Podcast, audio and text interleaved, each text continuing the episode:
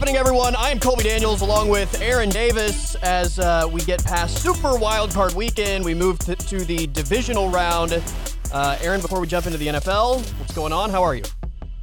I'm uh, I'm all right. I'm going on day like ten of not being able to taste anything, so uh, that's been that sucks. And you know, you would think like you know you can't taste anything, you might as well eat like salads and stuff and eat healthy and like do all this stuff. But uh, no, I'm overcompensating. I'm eating terrible because I'm in such a desperate like state of wanting to taste something that I'm like, okay, maybe this is the meal that I taste this burger, or Okay. maybe now I'll taste this ice cream. It hasn't happened yet. I still can't taste anything. If I do taste something, it doesn't taste right.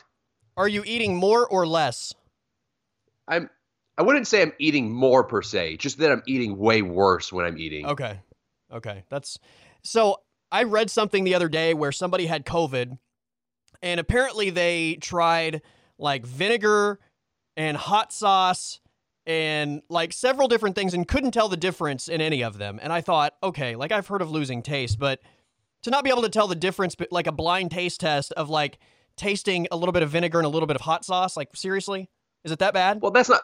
Yeah, I mean that's not fair because there's a lot of vinegar and hot sauce too, though.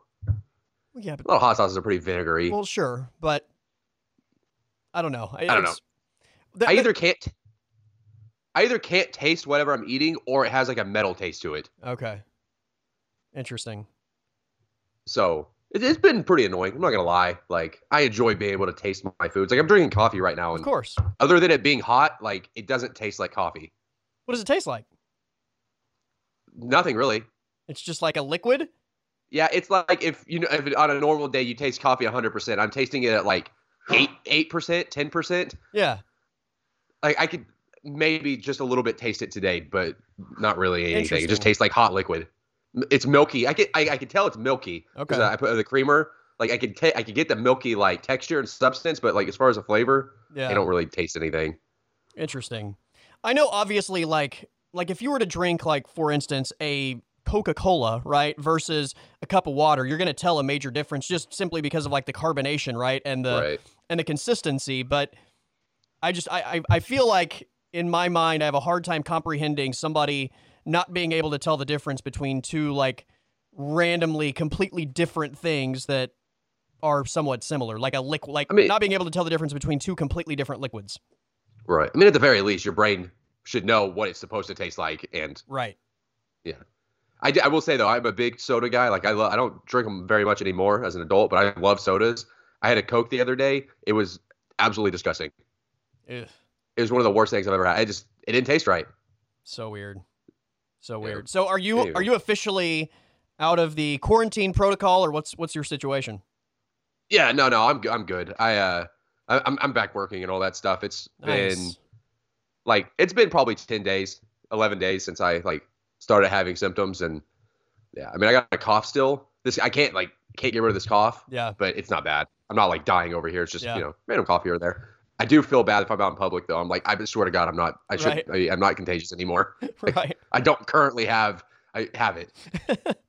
Well, I'm on I'm on like day, I don't know, 25 I feel like of having this like head, throat, chest congestion where I constantly have drainage and I'm coughing stuff up. Tested negative multiple times. I've been to the doctor. Wow. They say it's just, you know, uh, like I get this stuff every every winter. Yeah. And dude, it is hanging on for life. Like it will not go away. Every day I feel like at some point in the day I, am starting to like come out on the other side of it. And every time I start to think that within hours, like next thing I know, I have drainage like going down my throat again, and I'm coughing stuff up. And good lord, it is relentless. I am I'm getting insanely frustrated with it. Well, it doesn't. It doesn't help when it's you know 70 degrees one day, then 15 degrees the next day, That's exactly and right. then 65 degrees. Like everybody's like everybody's gonna be sick for the next month because it's just everything going on, and then the weather's insane, and like Yeah. yeah, it's we're all gonna be like this for until March probably. Yeah. I look, hot, cold, whatever. Like I, I don't like cold weather, but I can deal with it if it'll just stay the same every day and not bounce all over the place so that You know? you know I'm I'm sick constantly. Like commit weather, just commit to something. That's all I'm asking. One God, way or the other. Stop playing, man. stop playing the fucking weather hokey pokey. Right? Fucking millennial, man. Put your foot in or put your foot out. That's all Yeah, I'm asking. Supposed to be what, like 70 today, and then I think we're back into like the 20s tomorrow yeah, it'll Wednesday. probably snow on Thursday. Yeah, probably. Oh my oh, god. just miserable. Yeah, I'm I'm over it. I'm I'm ready for. The other part is like I I I'm just way better mentally when there is sun shining and the sky is blue, and the grass and trees are green and I can go outside and like it just it hundred percent different like mindset when when all of that is happening versus the gray skies and the brown grass and just everything's dead and it's cold and windy and like eh. I'm the complete opposite. I know you, th- you you're like the Walking Dead. You thrive in this Yeah. time. Exactly. Ugh. Speaking of the Walking Dead, man, I mean the Arizona Cardinals, the Dallas Cowboys, the New England Patriots, the Pittsburgh Steelers, the Philadelphia Eagles. Good lord. How does it make you feel that the Cowboys were the only home team to lose on Super Wild Card Weekend? I mean, it doesn't really change anything. Didn't change anything. Didn't change anything. I, I mean, I will say they probably did have the toughest matchup of any of the wild card games. They they probably played the best team. Oh, for But, sure. yeah. For sure. It was a it was a dud of a weekend. Um, and like I know that like some people are going to start bitching about like the seven seeds Oh. getting into the playoffs, but like it's it's completely different. I don't I don't the argument's annoying to me because it's completely different than any other sport. Because the seventh the seventh best team in the NFC, some years could be the Eagles and get absolutely demolished. Like that could absolutely happen. But there's plenty of years, eh, especially with injuries in football. Like the Bucs were the sixth seed last year. They could have easily been the seventh seed and walked into the playoffs and won the Super Bowl.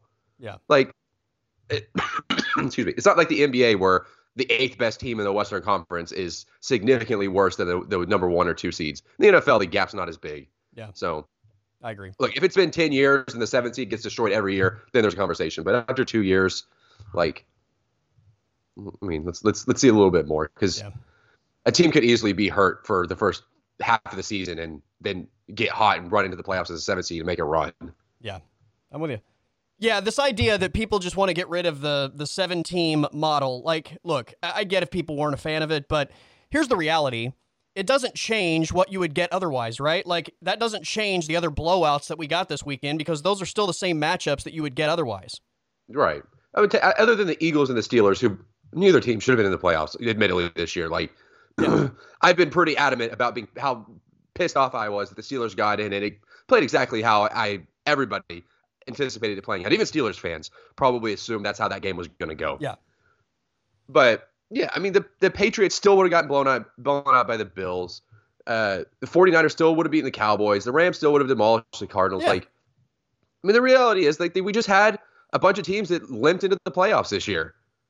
I mean, we, we get two extra football. games that would otherwise have produced a bye week, right, for the number two Yeah. seed, and the seven seed wouldn't be in. Like, people are complaining about having two extra football games, but it doesn't impact the other games whatsoever. And if you don't want to watch it, don't watch it. Like, Uh, yeah, most people that bitch are bitching probably aren't watching like the whole. They don't care. yeah, They're not real, you know, fans. And, and plus, I personally, I love that there's only one bye in each conference now because it makes the regular season like it makes those last couple of weeks uh, a little bit more meaningful because it, it makes the situation where like, uh, like the Chiefs have to try and win in week 18. Otherwise, I mean, in a normal used to, they would have just had a bye locked up by that point. They wouldn't have been playing in the week 18 or trying to win, or like, you know, the Titans wouldn't have had to have that must-win game on Sunday Yeah. in week 18 to, you know, get that bye. Like, there's, it just adds a little bit more drama to the regular season, which, which I'm all for. But absolutely. yeah, this weekend, uh, this weekend was a dud, and I I mean, I, I don't think there was any game where it didn't play out exactly how everybody thought that game would play out. Maybe Rams and Cardinals, but if you honestly thought the Cardinals were going to go in and like dominate that game, I'd say you're a little out of your mind because they haven't played good football in like seven weeks. I didn't think Ever they were going to dominate that game, but I mean, I, I wasn't like super high on the Rams coming into the postseason either. So I kind of felt like Yeah. that was going to be a good game that could go either way. But I mean, that's just classic. I mean, it's Cliff Kingsbury. This is what he does. Yeah. He's great in the first half of the season. He's terrible in the second half. Going back to Tech, I mean, that was how many times did he start five and one or six and zero or whatever at Tech and then finish six and six? Yeah.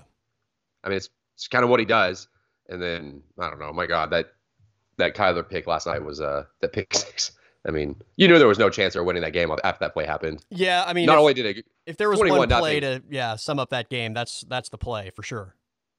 Yeah, I mean the Rams were hitting, you know, Odell Beckham's getting 40 yard passes on trick plays, and Rams are getting one yard pick sixes. Like it was just a disaster altogether from Arizona. And I mean, I don't know. I I watched two games this weekend in the playoffs where I thought there were two coaches that were just completely out of their element, had no business coaching a playoff team. Cliff and McCarthy. Yeah, Yeah. just I mean, and, and I know Stephen Jones said that uh, McCarthy's job is not in doubt, but I don't know if that's code for you know. There's no doubt that we're firing him, or there's no doubt that he's coming back. I don't know, but I just hang on. Like I know that uh, you know Cowboys made the playoffs, won the NFC East, but like th- their roster. I mean, this is kind of the Cowboys' mo for the past 15 years. The roster is way too talented to be this poorly coached. Yeah, absolutely. I- mean, I I said yesterday. Nobody, nobody wants to watch their team lose, right? Nobody wants the season to come to an end. But the loss isn't even the frustrating part about Sunday. The frustrating part is that your season ends in a game where you don't even feel like you got anything close to the ceiling type of product in the most important game of the year, right? Like if your team gives everything they have and still doesn't get it done, I think most people can can somewhat like deal with that.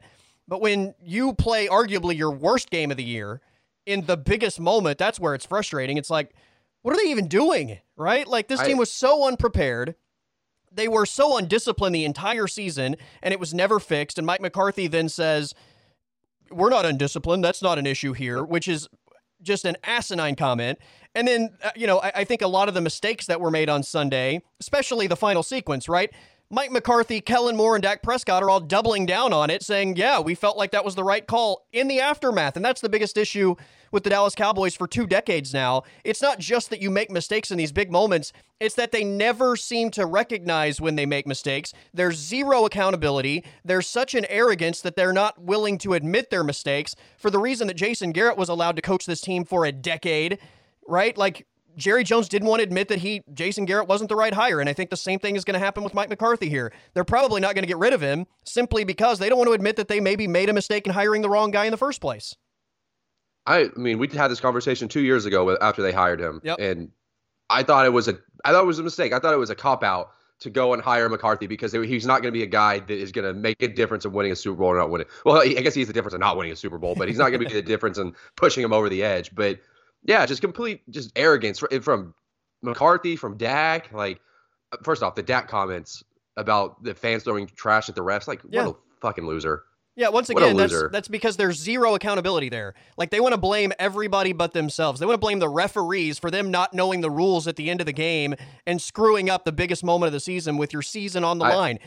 Blame the refs because that's the easy thing to do instead of taking accountability and bettering yourself. Like it's so frustrating. Yeah. I've been watching uh, Man in the Arena, the Tom Brady docu series on ESPN. It's worth a watch after football season. If you're bored, it, it's it's interesting. It's worth a watch. But uh, I mean, they talk about one thing that like Brady talks about a lot about like working with Belichick, especially early in his career, and like I mean, other players talk about like Lawyer Milloy and like all these other guys that they have on is Belichick's like emphasis every day on situational football and like running through situations and like all this stuff and like for 20 years we've seen it with the Patriots. Th- They never, they're never not ready for any situation.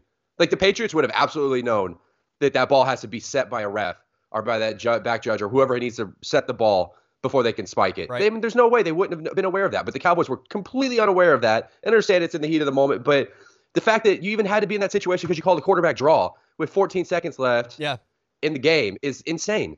And then And I- they doubled down on it yesterday. They were like, "Yeah, we we practice that all the time. We think that was the right call in that moment." What the hell are you talking about?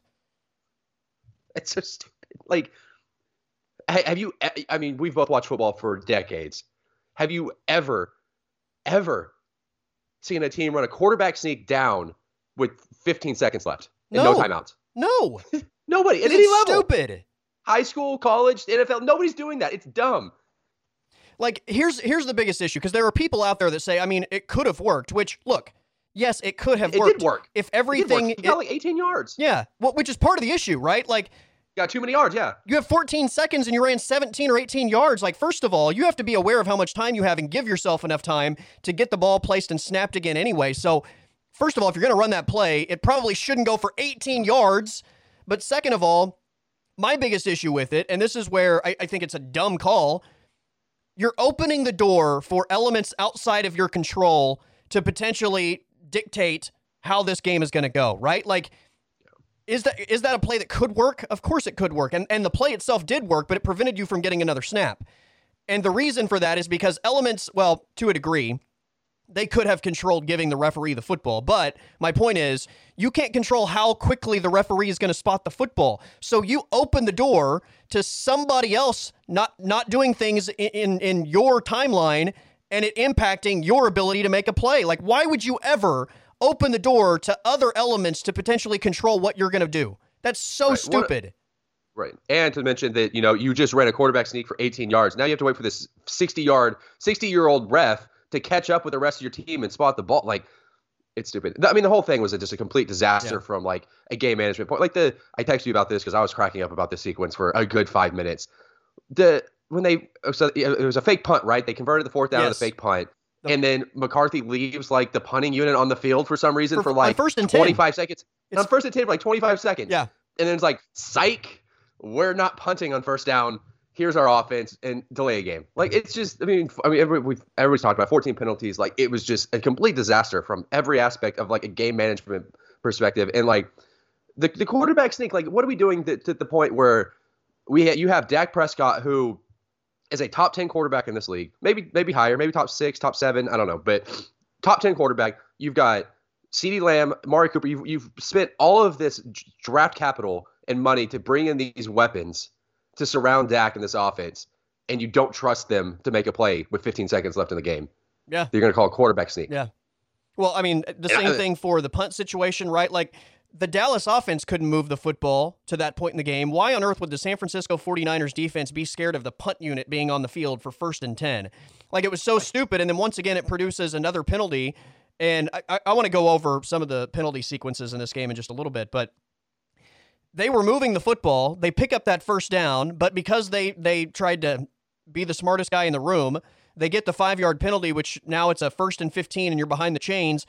That was their final set of downs in that series. They ended up kicking a field goal there because they were first and 15 and didn't pick up another first down. Like, what an idiotic thing to do in a playoff. I mean, that's something you test in the preseason, if at all. Like, why? I don't, I still. To the, there's no circumstance. There's no like, circumstance where you leave your punt team on the football field for a first and 10 unless maybe your quarterback is Jimmy G and you don't want to risk him throwing the other team an interception. I, I, uh oh. Uh oh. Bryan Anger's lining up in the slot. Right. What could happen? Like, San Francisco was not trembling in their shoes when the punt team stayed on the field. It was such a ridiculous idea. And, you know, I, I think that before I get to the penalty stuff, the final quarterback play, the quarterback draw, like that is kind of overshadowing what I think is a, a really big issue that isn't being talked about because it was such a monumental collapse in the final 14 seconds by the Dallas Cowboys. Of course, that's getting all the spotlight, but I want to go to the possession before that because first of all, the Cowboys had no business even having those opportunities at the end. They they made so many mistakes they didn't deserve to be in that game. The 49ers kicked their ass for the majority of the game, and because Jimmy Garoppolo stinks, they actually had opportunities, but there were just under 3 minutes to go in that game, Aaron. I think it was like 2 minutes and 50 seconds or so. The Cowboys have all three timeouts. They have the ball. They're at home. San Francisco's without its two best defensive players. And for a Cowboys team that has all these offensive records this year, if the game is on the line in any scenario, right? Everybody on earth says the Dallas offense is going to be the team that, or the side of the ball that should win you the football game. So to have the ball with three minutes left, once again, I'll go over the scenario with three minutes left, all three timeouts at home, down six, against a team without its best two defensive players and you can't you can't score, like that's an indictment on Dak Prescott, on that offensive line, on your offensive playmakers, and on Kellen Moore. Like, what are you doing? Every other big time football team in the NFL with three minutes to go in the game on the line is going to figure something out. Like, that to me is the most damning possession of the entire football game. I mean, I honestly like going into that those last few minutes. Like, I kind of thought that Dallas was going to end up winning that game, and, and they didn't deserve to win it. But just the way that it played out, I was like, Dallas has the ball. They've got they have three they had three timeouts, right? Yeah, Where all got three that, timeouts. Yeah, right. All three timeouts, like two minute, three minutes to go. Three minutes to go. Down, all three timeouts plus the two minute warning. Yeah. Right. And like you said, Fred Warner just gotten hurt. Bosa had been out for a while at that point in the game. Like there was no reason that Dallas should not have won that game, given the circumstances that they had the ball at the end. And it, it was completely botched. I mean, they burned through those timeouts like immediately. They they they were out of timeouts before they crossed the 50, right? I don't think no, no. They they still had all their timeouts because they used them in the next in the San Francisco series to get the ball back. Oh, that's right. They punted back. That's right. Yeah. I forgot there was they ended up being two. They had two possessions in the last three minutes. Yeah, it was. It was embarrassing, man. Like I, I don't feel bad for Cowboys fans, but like at the same time, like I feel bad for any Cowboys fans that it thinks anything's going to change. Like if they think that next year the Cowboys are going to the season and doing any better, as long as Mike McCarthy's the head coach. Yeah, I mean, I, well, here's the issue. I don't think they're going to get rid of Mike McCarthy. But even if they do, guess who it's going to be? Be Kellen Moore. Of course, probably. it's going to be Kellen Moore, which doesn't change anything. It doesn't change it. Kellen Moore's been around in, for the entire Jason Garrett era, which was also a culture issue, which says that the issue is bigger than the coaching staff. It obviously goes to the very top, but the point Kellen Moore's not changing anything either. Yeah, I mean, yeah, you're right. I mean, it starts with Stephen and Jerry, like the, the sense of arrogance and like I, I don't know. Everybody always says that Jerry wants a yes man, and it's hard to argue that he doesn't when he hires. Right. When you go from, you know, Wade Phillips to Jason Garrett to uh, Mike McCarthy after you know you deal with uh, Bill Parcells for like a couple of years, and then Jerry's like, no, yeah. I don't want anybody that's going to be competitive with me. So, yeah, I don't know. I don't know what the answer is. I mean, the roster is a Super Bowl roster, regardless of like them losing in the play in the first round on Sunday. Like this roster is a Super Bowl roster. I mean, I think there's probably issues with some with Zeke that I would be concerned about just with his body breaking down. But Tony Pollard was very good this year. Like receivers are great. Like we, the receivers are good. I know CeeDee didn't really do anything on Sunday. Like he kind of no showed that game It wasn't good. But still, he's going into his third year next year. Like he should only improve. Yeah. The defense got significantly better this year, and I know that Dan Quinn's probably going to be gone. Um, I would imagine he's going to get a head coaching job somewhere just because every team is interviewing interviewing him. And I can't imagine he's going to just butcher every interview that he has with every vacancy. But I mean, Parsons, like Diggs had a big coming out. Like, there's no reason this team should not win the NFC East next year and be yeah. a Super Bowl caliber roster. But they're not going to win. They're not going to make it to the Super Bowl. They're probably not even going to make it to the NFC Championship game because they're going to screw up three or four games in the regular season, not get a bye, and then it's just going to be too tall of a task for them to win two playoff games, let alone three to get to a Super Bowl. Yeah. I mean, there there were people shocked at the penalties on Sunday, and that's been there all year. the penalties have been an issue all season. It's an undisciplined football team. That was that wasn't going to change magically when you get to the postseason. And you know, I, I've talked about this over the last couple months, but the team that that we watched in the first two months of the season, that what were they six and one or whatever going into the bye week, they go into that bye week, and I don't know what happened. And obviously, out of the bye week, Dak didn't play, and that was when Cooper Rush filled in and they beat the Vikings. But coming out of the bye week, they were never the same team. And I don't know if it was just like because they were the toast of the NFL at that point, they started like reading their headlines and getting comfortable, but they never really came back and played with the same sort of mojo that they had in those first two months. And their the offense specifically had issues the rest of the season. And I think some of that was masked by the Falcons blowout, the Washington blowout, and then they blew out the Eagles in the final game of the season against the Eagles backups, which I said, you know, last week, like that's, I, am not putting any stock into them blowing out a bad football team that was playing its twos across the board. But yeah, this team has a lot of offensive firepower, but they were massively inconsistent for the final two months of the season. And I think special individual performances like what Micah Parsons was doing on a weekly basis, what Trevon Diggs was doing on a weekly basis, completely covered up the issues that we watched down the stretch of the year. This was not a good football team that played inconsistent football for two months. And a lot of the offensive numbers that weren't in the blowouts came in games where, once again, they would get behind by a couple scores and then teams go into prevent mode. We saw this all last season can't move the football, can't get any any offense generated whatsoever, and then you fall behind by a couple scores, and then defenses are no longer playing you honest, and they're they're going into somewhat of a prevent type situation, and then that's when Dallas gets all these stats and Dak, you know, the, the numbers look way better than they should, and the offense get, starts getting talked about as one of the best in the league. But once again, it's an offense that has a lot of talented football players, but Kellen Moore can't seem to figure out unless they're down on the scoreboard and defenses quit playing them honest. Like it's how does how do people not see this with Kellen Moore consistently? So, uh, just going back to the penalties real quick, I, I looked it up.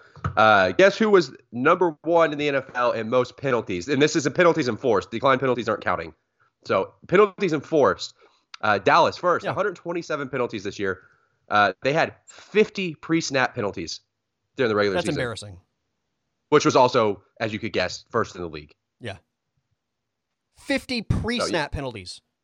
So yeah, not a surprise that they had 14 on Sunday. Yeah.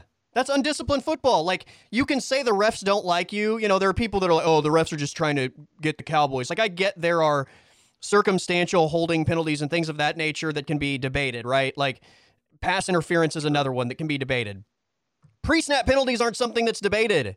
Like that's that's you having your head up your ass and not Right. paying attention to the details, which the Dallas Cowboys never do.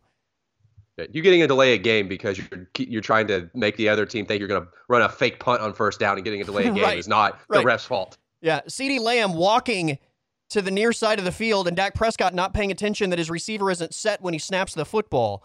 Like another like Oh, that was yeah. pay yeah, I forgot about attention. Like Yeah. nobody's paying attention in a playoff game. That that play they ended up getting like a pretty big chunk of yards on that play, right? Yeah, yeah, that was yeah. Yeah. I think Yeah, CeeDee forgot Lamb actually that, yeah. caught that pass, maybe. He did. Yeah, he did. He, he went XFL style and started running before the snap. Yeah.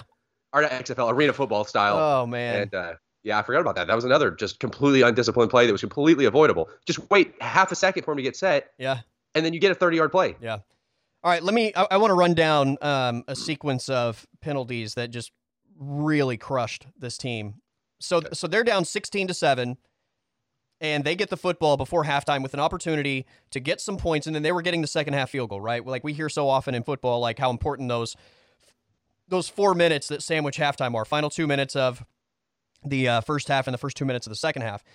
So they're moving the football to close the first half and they get all the way to the San Francisco 39-yard line and they get a holding penalty at the San Francisco 39, which puts them at like what, like second, first and 20, second and 20. I don't remember what it was, but behind the chains, once again, that ends the drive. They get no points going into the locker room.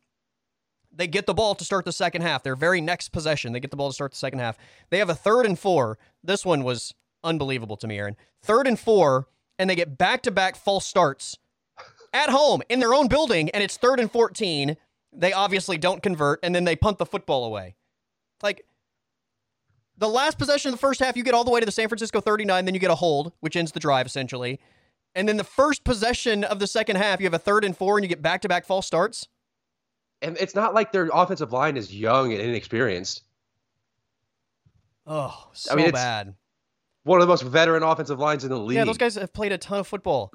Although I, I, I would be stunned, fall out of my chair stunned if Connor Williams was back next season. Wow, he's been a pretty unanimous. I want to say I wouldn't say disaster, but like I would. easy easy weak link of that offensive line for three years now. Yeah, I mean it's either not playing well or producing penalties like consistently. So bad. Like they had to take him out of the lineup earlier this year for a couple games because at that point he was committing so many holding penalties. They felt like he was being targeted by the officials. Like they didn't feel like they could play him because they thought he was being targeted by the officiating crews for, for these penalties. It's crazy. so bad. The yeah, the offensive line needs to be addressed. There, uh, you know, I, I've said this for a few years. It's not the same group that was there in you know Zeke's first like two Oh, yeah. three years. They're not. Tyron Smith is not all pro anymore. Yeah, Well, he's good when he's out there, but like the guy hasn't played a full season in five years, right? Like it's yeah. It's a- no Travis Frederick anymore. Yeah, yeah. Travis Frederick's gone. Zack Martin's still an All Pro.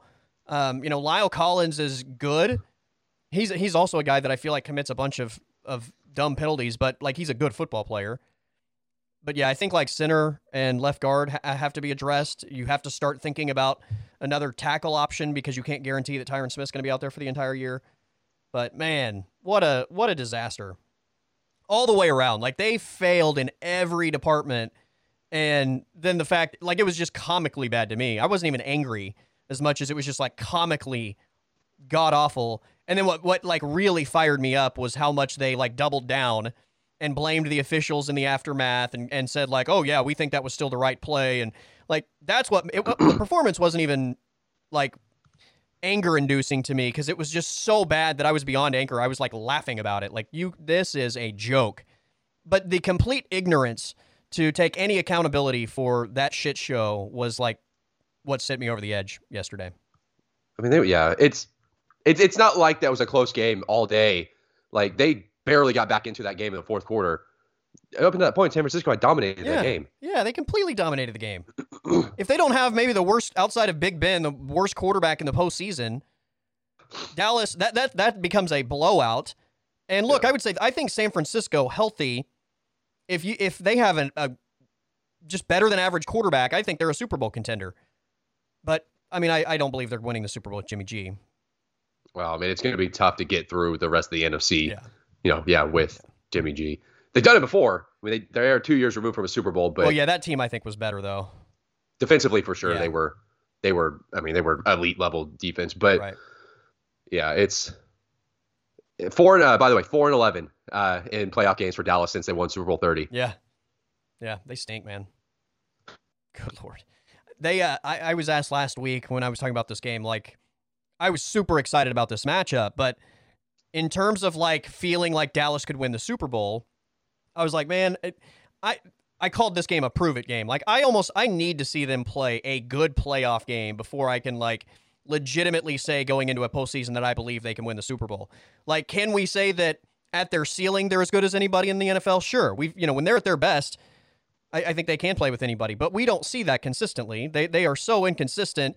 They have a really high ceiling, but they also have a really low floor, and everything in between is on the table on any given Sunday. So it's not a team that plays consistent football. So for me, I was like, could you know th- this will? I thought it would be a good game. I thought it would be a really close game, but I I was like, I need them to see to play a good playoff game before I have any confidence whatsoever that they could actually make a playoff run. And once again, here we are. You just gave the numbers like four and eleven. Good lord. Yeah. Yeah. I mean, we most Cowboys fans should have seen this coming. And I know when teams lose games all the time, but like that they had the ability to completely no show in that Denver game at home in the middle of the season, I think is just a testament to this team is what it, it was inconsistent. To I mean, because they I mean, like think about it. They that Denver game completely no showed, got dominated. They were down thirty to nothing, Oh, right? yeah, at, at that- one yeah. point in that game. Then they beat the Falcons forty three to three, and then the next week they lose to the Chiefs nineteen to nine. Yeah. Like that three week stretch is the epitome of what the Dallas Cowboys were this season. Yeah. And like I know 12 and 5 looks great and winning the division looks great, but they were very inconsistent all season like you talked about. I mean, I mean the the last 3 weeks for example, you beat Washington 56 to 14 and then you lose to a Cardinals team that had not played good football Yeah. in 5 or 6 weeks and then you beat the Eagles 51 to 26. The Eagles And I, backups. I mean that just The Eagles backups. Eagles backup. Yeah. Right. I mean that just shows to show how bad the NFC East was this year. They got six wins from Um, the NFC East. So, you know, 12 and Yeah, 5, eh. They were 6 Yeah, and 5, six and five. yeah, outside of the division. There you go. And there were, again, offensive struggles for most of the stretch run. Like the Raiders game on Thanksgiving, they were down big, and Mhm. all the offensive production came late when, you know, the Raiders kind of are, are going into prevent mode. They never really got it going against Kansas City. Same thing against Arizona, right? They were down by multiple possessions and generated offense late in that game to make it close. But, you know, that was another game where Arizona was up by a decent amount. And then Dallas, you know, finally, like in the later stages, put some things together and hit on a couple big plays to close that gap. But once again, in reality, the offense was atrocious that day. Yeah, I mean it's the NFL. You can't continuously put yourself in situations where you have to score a touchdown with a minute left to win games and think that you're going to do that, you know, in the playoffs. Yeah. Yikes. Yikes. Yeah, I'll be I'll Um, be interested to see what this offseason looks like. I don't I don't envision Mike McCarthy leaving, but if he does, I, I would guess it's Kellen Moore, which doesn't make me any happier. Yeah. Like I'm not I, don't like to I've reached this point in my think- life where I don't I, I don't want to call for people's jobs. Like I just you know, like it's just not what I like to do. But I will say, like, if you ask me if I think Mike McCarthy's the right guy to get Dallas a Super Bowl, I will say no. And if you ask me if Kellen Moore's the right guy to get Dallas a Super Bowl, I will also say no. But from a from a roster standpoint, they're free agents going into this offseason. Connor Williams, I don't think he'll be back. But listen to the rest of this list. I mean, these are contributors. Michael Gallup, Cedric Wilson, Dalton Schultz, Jayron Kearse, Randy Gregory, Leighton Vander Esch, Keanu Neal, Malik Hooker, Carlos Watkins, Damontae Kazee, Noah Brown, Dorance Armstrong. Yeah, All those I mean, guys Michael. Gall- I, I would say for sure Michael Gallup's probably gone, along with Connor Williams, just because. I mean, Gallup's been hurt. He has dealt with injuries, and you know, you're gonna have to pay CeeDee in a year or two, so Yeah. probably don't want to lock up money in Michael Gallup. Uh, I Leighton Vander Esch, I think is probably a coin flip. I mean, Micah Micah Parsons being an All Pro this year completely changes your entire dynamic of like the way you're gonna pay out your defensive players because he's gonna get a huge contract in a few years if he stays healthy. Yeah. And I don't, yeah, I mean, yeah, those are, I mean, that's a lot of free agents that are, you know, impact players, but I don't, I don't know that necessarily a bunch of turnovers is going to make a difference because, like, like you said, it's a cultural thing. It starts at the top, and I- it, I mean, they've the Dallas has had a lot of like really good players over the past 20 years Yeah. on their roster on both sides of the ball, and it never like translates to winning in the playoffs at any point. Right. Uh, so yeah, I don't know. I, I, I guess I kind of see your point though about McCarthy coming back because at this point, the coaching search has been going on for. Excuse me, for like what, like a week and a half with all the teams that like have openings. So you're already getting in behind the behind the you know the rest of the pack on finding a new coach and who's out there that's going to make a difference Right. for this team winning a Super Bowl at the point. And like, I don't eh, because if Kellen Moore is like the the replacement if you fire McCarthy at this point, kind of tells me that Stephen and Jerry don't want to make Kellen the head coach right now or at all. So I mean, I guess why not bring McCarthy back and just run the same thing over? I mean, it's McCarthy's issue is just a, it's like we talked about a bunch over the last 30 minutes. It's just a lack of discipline thing. Going back to Green Bay, it was a lack of, he, Yeah. he just doesn't have discipline. You're talking about a guy that would skip team meetings for to get massages supposedly, and like that Aaron Rodgers didn't get along with. It just, I isn't saying much, but like, I mean, he has a track record over the past decade of being an undisciplined coach. Well, and and to that point, they're not going to hire anybody that is a disciplined coach because that probably means that he's not a yes man, right? Like if you are a disciplined Yeah. guy, then you're probably more like a Bill Parcells or a Jimmy Johnson, right? Jimmy Johnson and Yeah. Bill Parcells were disciplined guys. They're, you know, like Connor Williams would have been cut at halftime by a Bill Parcells or a Jimmy Johnson, right? Like, he would have never been playing. Right. He would have been playing that game. yeah, Yeah. But because they need a certain personality to mesh with upper management, I feel like it, that I mean, that personality trait is not going to produce a disciplined football team. Is my opinion. It's the only team in sports where the owner is more popular than any player. Yeah. I mean, everybody knows who Jerry Jones is, I mean, even if you don't watch football. you know what know the best Jones is. example of how arrogant and unwilling to admit fault or mistakes this team is? They still allow the sun to shine onto the football field since 2009. I've been complaining about this from the first year that they opened AT&T Well, just- Stadium. not even because of the football part, just because of like visually, it's not very pleasing. Like I, when I watch a Cowboys game in the afternoon, it's not visually pleasing to see those sunspots on the football field. I'm like, what are we doing? Cover that Ju- I shit mean, up. just the just the arrogance to build the stadium east to west, and then put giant glass windows right. On the west side of the, the stadium where the sun's going to set. Yeah, I mean it's That's how arrogant that organization is. They don't want to admit that maybe that was a mistake, A, or do anything to fix it. It's just like, no, we didn't Right. screw up there. We're just going to keep it that way forever. Like, what are you doing? yeah. Just think if they would have put the glass on the east side, it wouldn't even be an issue. Just like a simple thing. I mean, who designed the stadium? Jared Goff. Just Good be like, hey, the sun sets in the west. Maybe we should put the windows on the east side so we don't have, you know, the sun gl- blasting through the windows for two and a half hours if we play at Yeah. three o'clock. But no, Well, they they have curtains because they have a lot of like concerts and stuff there that they use curtains to cover those windows, but they just refuse to use them. Like, well, how how else will God watch his favorite team, Colby? I know. I just unbelievable, Anyways. man. Unbelievable. Uh, can we talk about the fact that we live in a world right now where a Cincinnati versus Buffalo AFC Championship game is like a very real possibility? yeah. In fact, if I had to put my money down, like I think Cincinnati gets there. I think Cincinnati beats Tennessee, and then Buffalo, Kansas City. I mean, Buffalo can beat them. Buffalo. I mean, Buffalo just might have played the best offensive game in the history of the NFL. It did seven possessions and scored seven touchdowns. Yeah. and didn't punt or turn the ball over one time. Yeah. That's that'll be the best game of the weekend. Well, for sure. I mean, it's John. I mean, I I mean, if you would have looked back, looking back like five years, I mean, nobody would have thought that Patrick Mahomes from Texas Tech and Josh Allen from Wyoming Right. would arguably be the two best quarterbacks in the league right now. I mean, Aaron Rodgers obviously still up there, but like to, for them to be up there, in the, at least AFC, to be the two best quarterbacks in the AFC is it's insane. And Yeah. I mean, Josh Allen just threw more touchdowns than he had incompletions against the Patriots defense. Yeah. By the way, I don't know if you saw this, but I think it was Pat Forde on Saturday night tweeted something along the lines of, "Man, I guess I was wrong about Josh Allen coming out of Wyoming."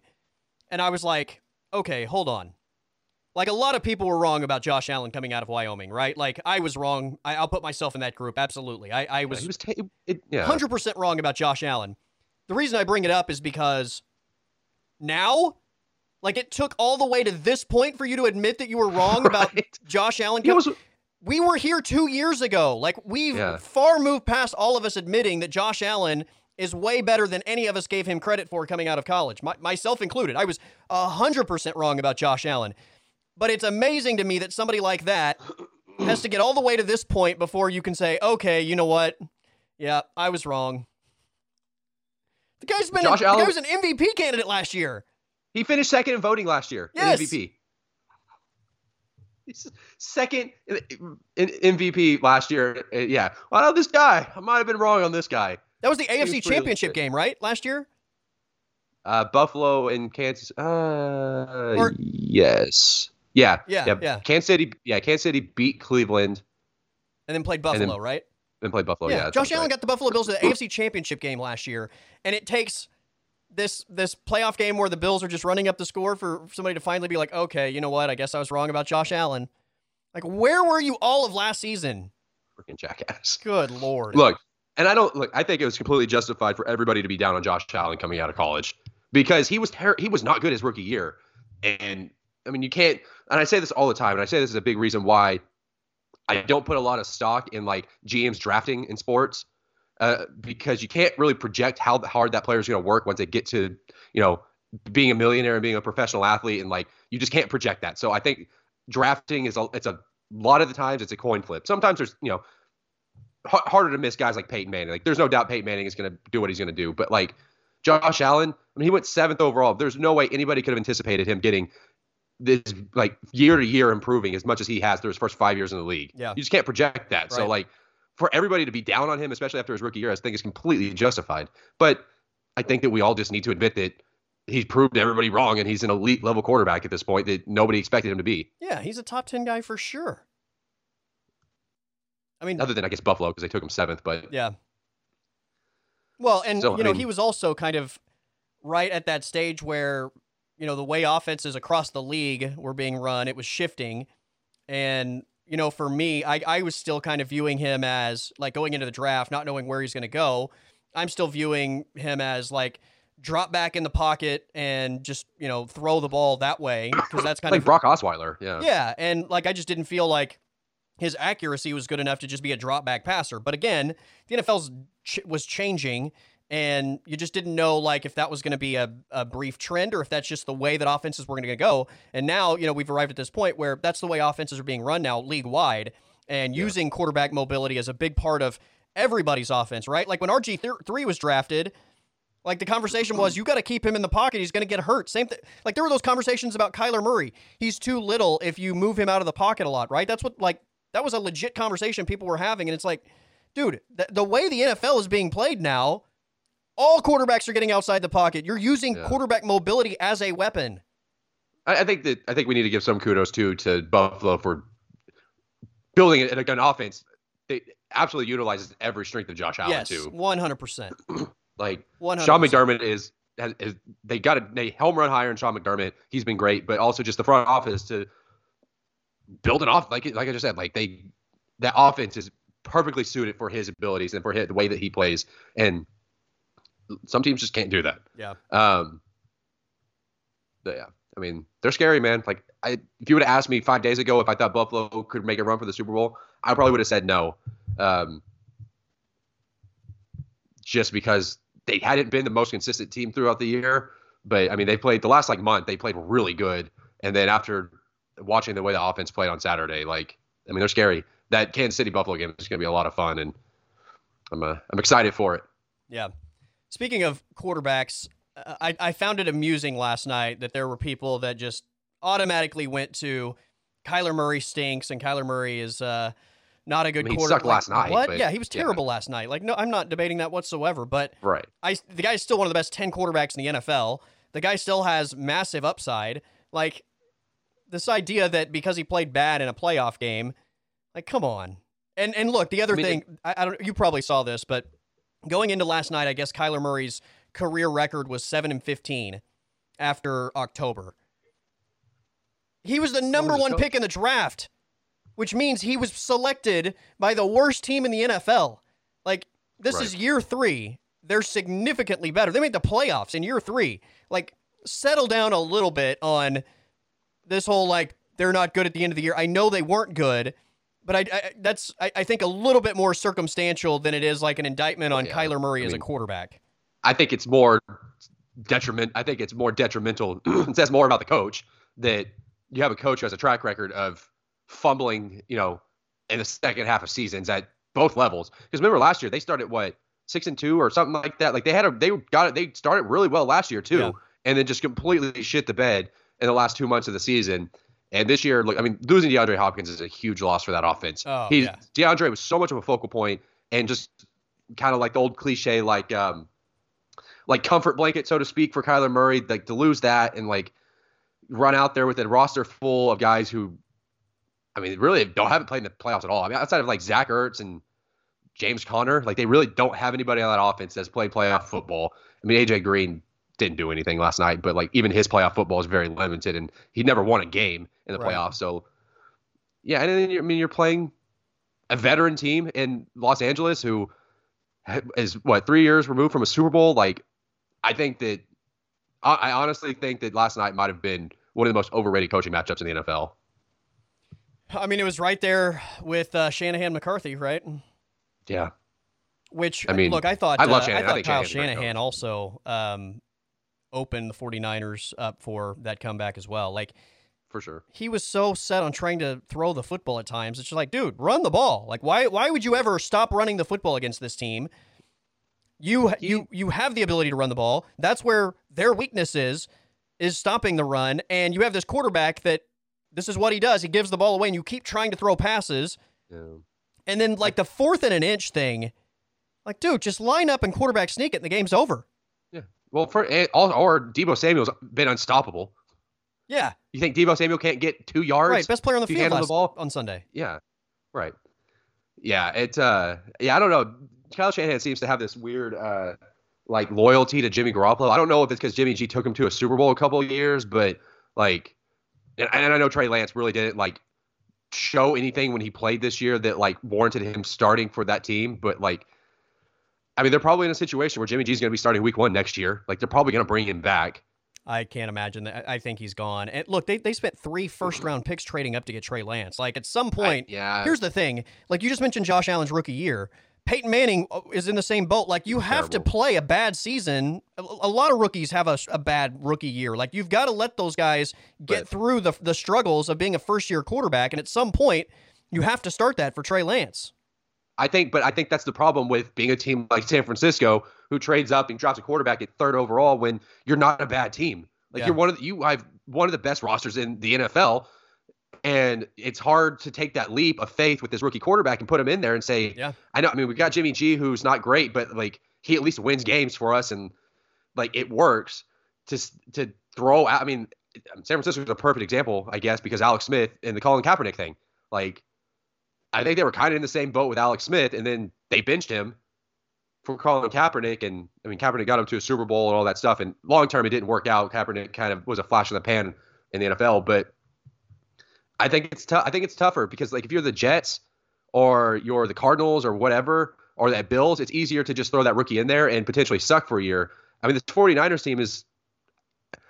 I think they're still in their Super Bowl window with this roster. Yeah, but they're not know. I doing it with ju- Jimmy G.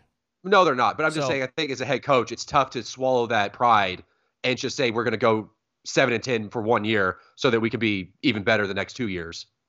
Well, yeah, maybe you go seven and ten, or maybe you know you you play five hundred ball for the first ten weeks, and the light bulb comes on, and he starts playing sure. better, and you go like the my, my, it's my just- point is. uh, yeah. Yes, the window is open, and the only thing that's preventing them from winning a Super Bowl is the quarterback position. That's why you trade for Trey Lance in the beginning. But at some point, you're going to have to play the guy, and he's going to have those struggles. So why not get that over with as quickly as possible Yeah. while this window is open so that you can get him through that part of his career? Because the longer you wait, the more I, I think you put yourself in a bad position of him being good and the window still being open. Like, Yeah, I, yeah. I mean, I do. I also think there's probably. I'm just. I don't know for sure, but I, I maybe there's some level of like stubbornness with Kyle, probably. with Shanahan, and like his system, and like doing all that stuff. Like I don't know. Uh, I. I'm trying to remember. I, I may be wrong, but like for some reason, I feel like I, I remember there being some like debate on whether or not Shanahan wanted Lance or Mac Jones or um, at the draft. So I don't know if maybe he was overruled by John Lynch and the rest of the front office and getting Trey Lance and I think Shanahan wanted Lance. You think so? Yeah. Okay. I, I can't remember. I do remember there being a debate with Mac Jones or Trey Lance at that third spot, but yeah, I don't know. I mean, he did play. I mean, Trey Lance did play a little bit this year, and like it Yeah. wasn't. I mean, you saw flashes. Like the dude's got a cannon. Like the dude Yeah. could throw it 80 yards easily, but I don't know. I mean, obviously Shanahan has this weird loyalty to Garoppolo because Garoppolo's not even healthy. He's like he's not like he came back 100. percent Like he's still his thumbs all jacked up. He Sprained his ankle on Sunday, and I don't know. Maybe he won't. I mean, maybe he won't be able to play next weekend, but I don't know. They're they're still good though. I mean, well, I say they're good, but if Nick Bosa and Fred Warner don't play, then that completely changes everything. I mean, if those guys don't Bay. play, then I think Green Bay drags them. But even if they do play, I think that's probably the biggest mismatch of the weekend, right? Because again, best team in the like I think NFL, San yeah. Francisco's really good, but Green Bay is arguably the best team in the league.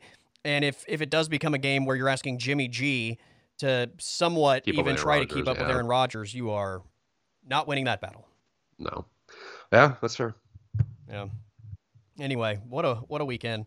Hopefully, we have a little bit more competitive football in the divisional round. But uh, look, football is football, and I'm I'm certainly not complaining about having the two extra games that we got this weekend as opposed to the Yeah. old structure.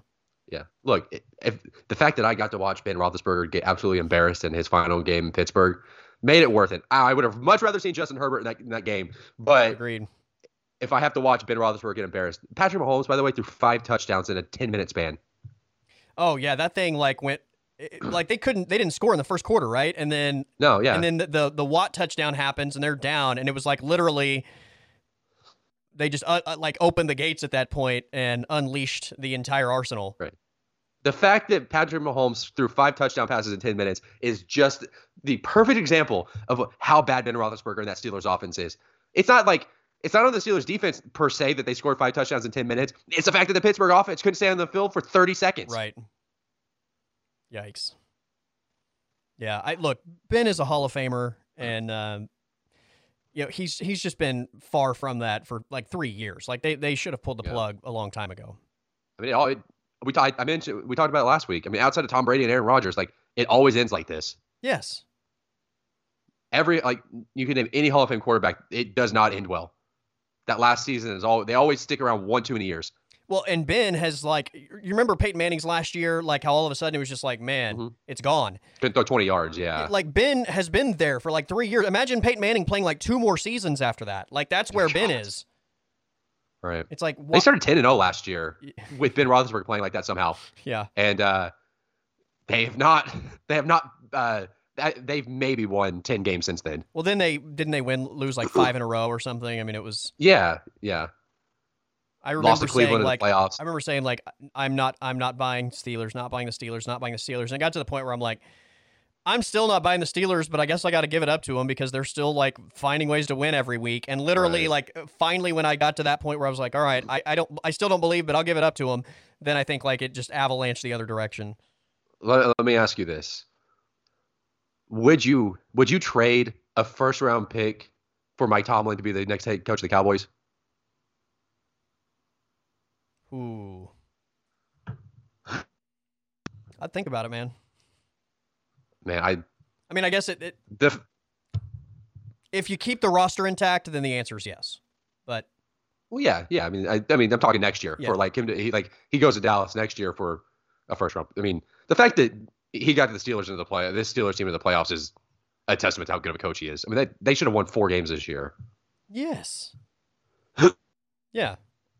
Well, and it's also a testament to just not overreacting anytime things, you know, go in the wrong direction for a period of time. Like you yeah that you know it's not it doesn't always just fall on one person and sometimes things go the wrong way and you know overreacting by just saying oh, we got to fire this guy like Yeah. they've been well coached for most of his Ever. entire tenure like you know I mean, sometimes yeah, you. It, it's funny because like we talk about Dallas not being able to find the head coach since Jimmy Johnson. The Steelers have, I mean, that's been their whole thing for 50 years. Yeah. They've had what three coaches since the 60s? Yeah. 60s. I mean I thought Parcells was had the Cowboys on the right track and then you know obviously like that didn't work Oh yes, but man. it was this you know he's this he's the Jimmy Johnson kind of guy and he had it going in the right direction and uh there's there's a clash there so One of these days, maybe.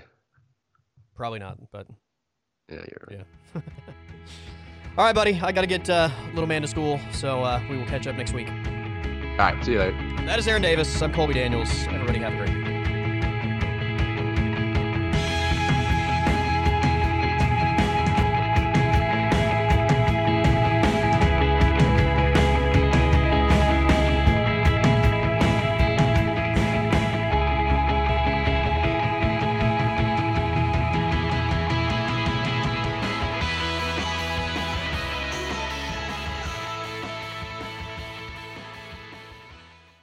Podcast is over.